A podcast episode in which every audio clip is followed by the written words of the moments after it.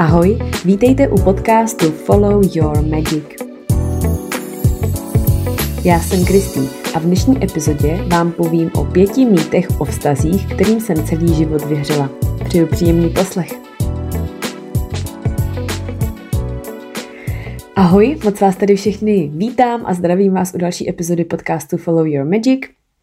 Dnešní epizoda je na téma mýty o vztazích a já se jenom dopředu omlouvám, jestli během této epizody uslyšíte nějaké zvuky, které budou rušit. Já nahrávám tentokrát z domova, tak je možný, že kolem mě občas proletí moucha nebo zaštěká venku pejsek, ale doufám, že kvalita nahrávání bude i tak dostačující pro váš příjemný zážitek. Takže téma Vztahy tady probíráme už nějakou dobu a dnes jsem se rozhodla otevřít téma mýty o vztazích. Já jsem nedávno dočetla jednu skvělou knihu od eh, Honzy Vojtka, která se jmenuje Vztahy a mýty. A potom jsem přemýšlela nad různými mýty o vztazích, kterým jsem věřila já, nebo kterým možná ještě pořád věřím, v jakých eh, přesvědčeních o vztazích jsem vyrůstala. A říkala jsem si, že by možná bylo zajímavý, možná i vtipný, dát dohromady epizodu, ve které vám povím o pěti takových mýtech. Tak jdeme na to.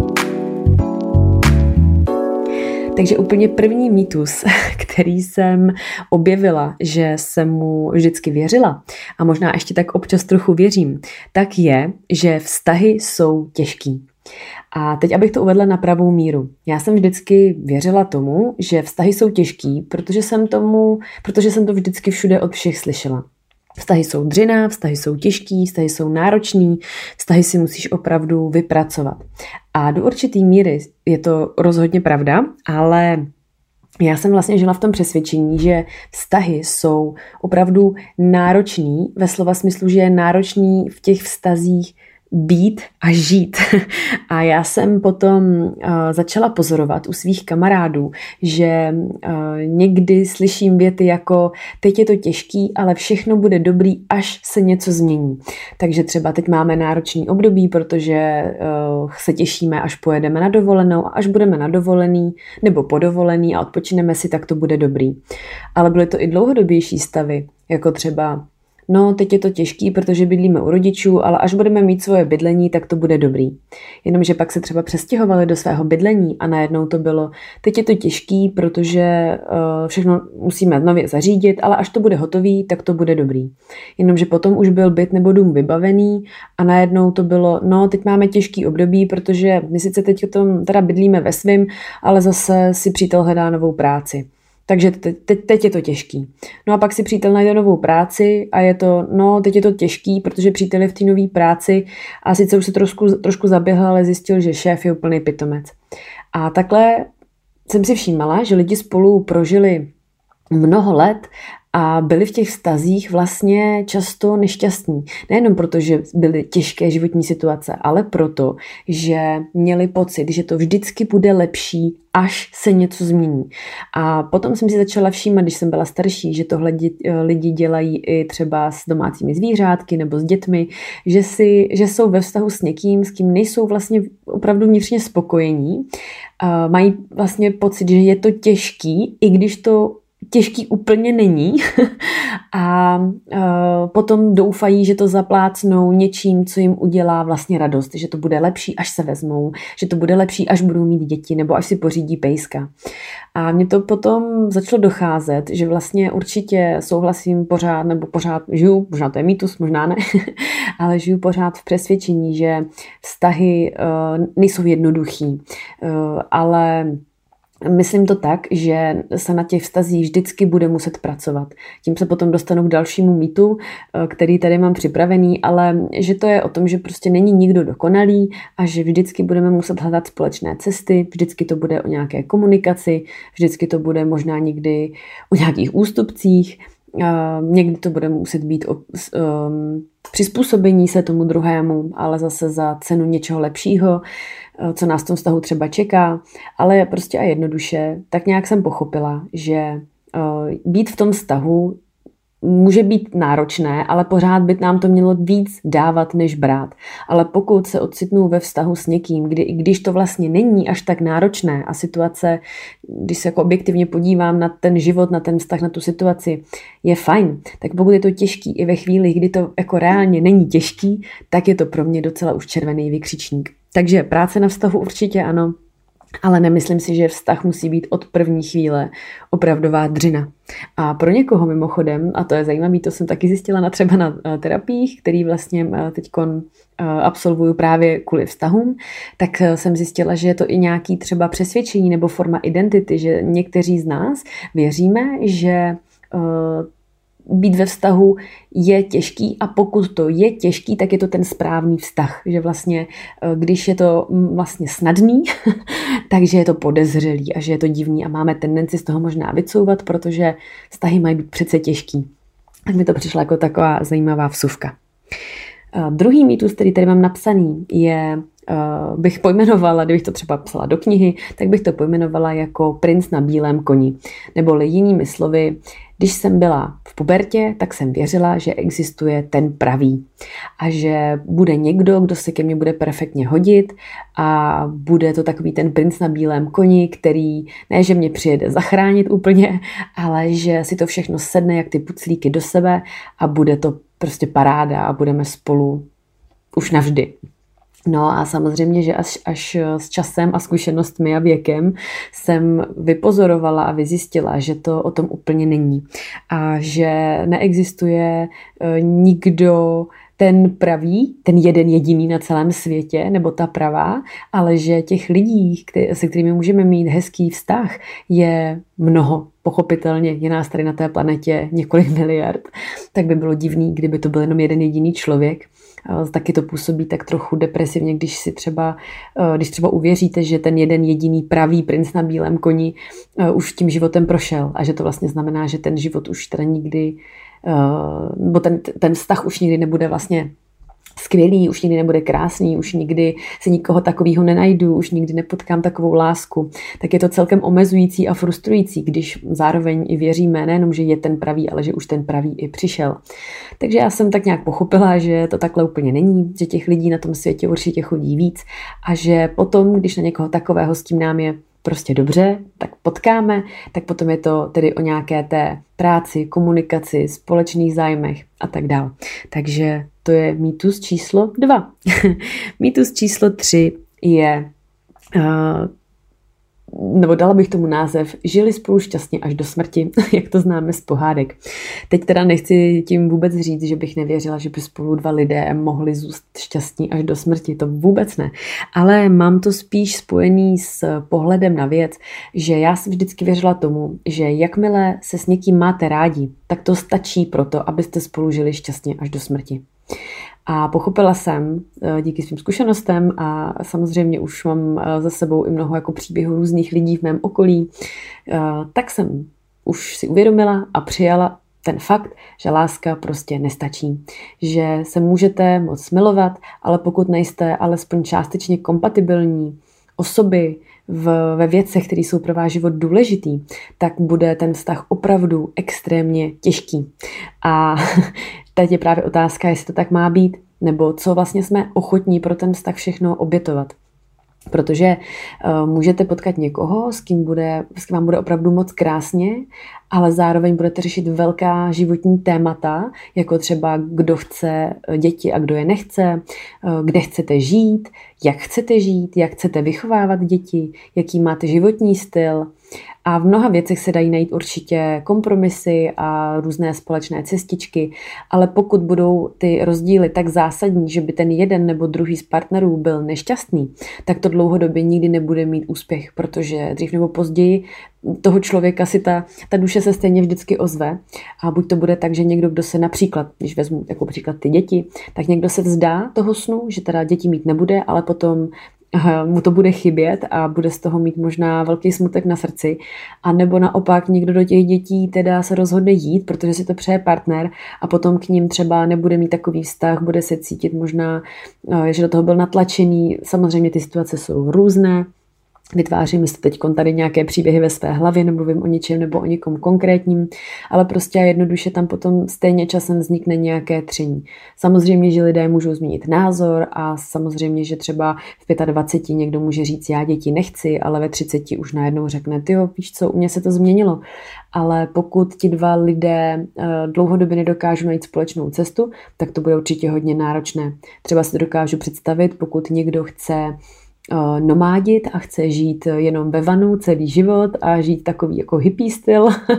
A zároveň bude mít jako partnera někoho, kdo je zaměstnaný a chce mít ty jistoty, je to pro něj důležité a je mu v tom vlastně dobře a chce být na jednom místě, protože chce hnízdit, tak tam potom budou ty priority taky úplně jinde Stejně tak jako žití třeba v zahraničí nebo v rodném městě. No a tady potom nastávají eh, momenty, kdy je opravdu hodně důležité eh, tak nějak vstoupit asi do takového jako archetypu už dospělého člověka, eh, zodpovědného, který ví, že se s tím druhým s tím partnerem opravdu milujete, ale jednoduše by jeden nebo druhý byl nešťastný a není to uh, úplně ideální, takže tím pádem potom je tam samozřejmě možnost ten vztah ukončit, anebo, jak jsem říkala, v tom vztahu dál být a potom přemýšlet nad tím, co všechno jsem ochotná obětovat nebo ochoten obětovat a čeho se vzdát pro to, abych byl tady s tou, nebo byla tady s tou osobou. Takže tam já jsem pochopila, že eh, jenom láska prostě nestačí a žili šťastně až do smrti jenom na základě lásky je tak trošku utopie. Tak, za čtvrté, eh, že eh, tady mám takový název, že komunikace je klíč. A to je obrovsky zajímavý téma, protože eh, já jsem vždycky věřila, že komunikace je klíč k tomu spokojenému vztahu, no samozřejmě spolu s tou láskou, ale já jsem vždycky a teď jenom, abych to vysvětlila. Tohle není úplně mýtus, ale ten mýtus, který jsem s tím měla spojený, je, že komunikace znamená, všechno to na rovinu říct.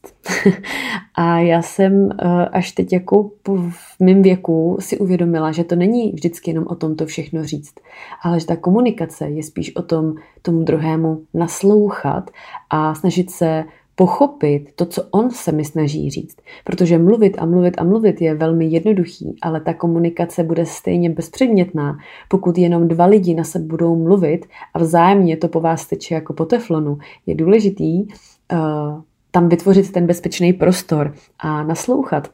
A ta bezpečná komunikace má nějaké své zásady a je taky důležitý uh, dát tomu druhému najevu, že nás to třeba zajímá, takže když přijde na tu komunikaci, tak uh, někdy se nám může stát, že se v tom zacyklíme a řešíme to stejný téma pořád a pořád dokola a nemůžeme se z toho vymotat.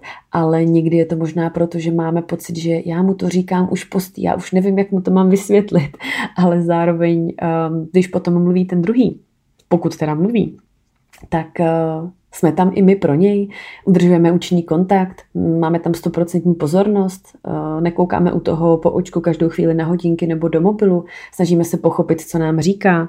Zároveň je taky ohromně důležitý, kdy ta komunikace probíhá, protože pokud partner přijde po 12 hodinové směně domů z práce a je unavený a teď eh, tam na něj ten druhý partner Eh, čeká mezi dveřma, aby tam řešil nějaké zásadní věci, tak to třeba nebude asi úplně ideální situace, kdy řešit nějaké důležité věci nebo rozhodování, nebo dělat nějaká rozhodnutí. No a potom, když ten partner řekne třeba já dneska jsem už opravdu unavený nebo unavená, na to teď už opravdu nemám energii a ten druhý to právě neslyší, nevnímá a jenom si to vezme osobně a řekne si, no tak to je výborný, celý den jsem tady na to čekám a ty teď se mnou nechceš mluvit a už vlastně vzniká zbytečný konflikt. Přitom by stačilo toho partnera třeba jenom nějak informovat, že by chtěla probrat nějaké téma a kdyby si na to ten partner udělal čas, aby jsme se domluvili, že teď tady máme nějaký prostor, kdy si k tomu sedneme společně a dobrovolně.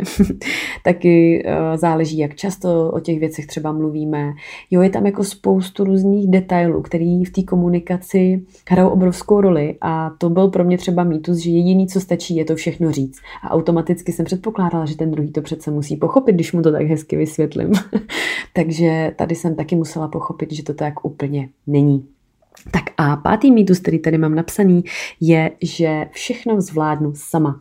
A to je takový mýtus i životní, ale myslím si, že do partnerství se to obrovsky promítá. A to je vlastně nějaké mé přesvědčení a vlastně je to i asi způsobené výchovou, že jsem vyrůstala v přesvědčení tedy, že všechno zvládnu sama, že k tomu nikoho nepotřebuju a hlavně ne muže.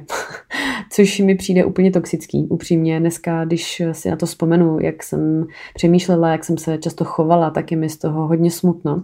A mám pocit, že mi to hodně eh, vztahu poničilo zbytečně ale už, už se to stalo, bylo to tak, jak to bylo. Vím, že všichni děláme to nejlepší, co zrovna v té chvíli umíme s tím, co máme, ale prostě a jednoduše dneska už chápu, že to není úplně zdravý přístup a že um, ne, že já jsem vlastně jako pochopila, že to je super, že já opravdu všechno zvládnu sama. Co všechno, co si jako usmyslím, tak řeknu z 90, třeba 8%, opravdu všechno zvládnu sama. Ale to, co je dobrý si uvědomit, je, že já to nechci zvládat sama. A v tom je obrovský rozdíl. A jít do takový tý, možná řeknu jemnosti a něžnosti jakožto žena, pro mě bylo obrovsky osvobozující. A teď já tady vůbec nechci mluvit o nějakých genderových stereotypech, nebo jestli muži mají být takový a ženy takové a makové. A já si, eh, jako já osobně věřím tomu, že všichni v sobě máme obě ty esence, mužskou i ženskou. Někdo, některé ženy mají třeba víc té mužské energie, někteří muži zase více ženské energie. Je to naprosto individuální a nedá se absolutně eh, to nějak standardizovat a říkat, jak to být má, jak to být nemá. Spíš je důležité, aby si každý v sobě našel, v jaké energii je mu dobře. To znamená, pokud žena skutečně chce být, nebo přirozeně je ve více mužské energii a víc třeba tlačí na ten úspěch nebo výkon, nebo přirozeně je zaměřená víc na cíl a je víc logická a, a má ráda strukturu a plány, tak tím pádem je to naprosto v pořádku, pokud je jí v tom dobře.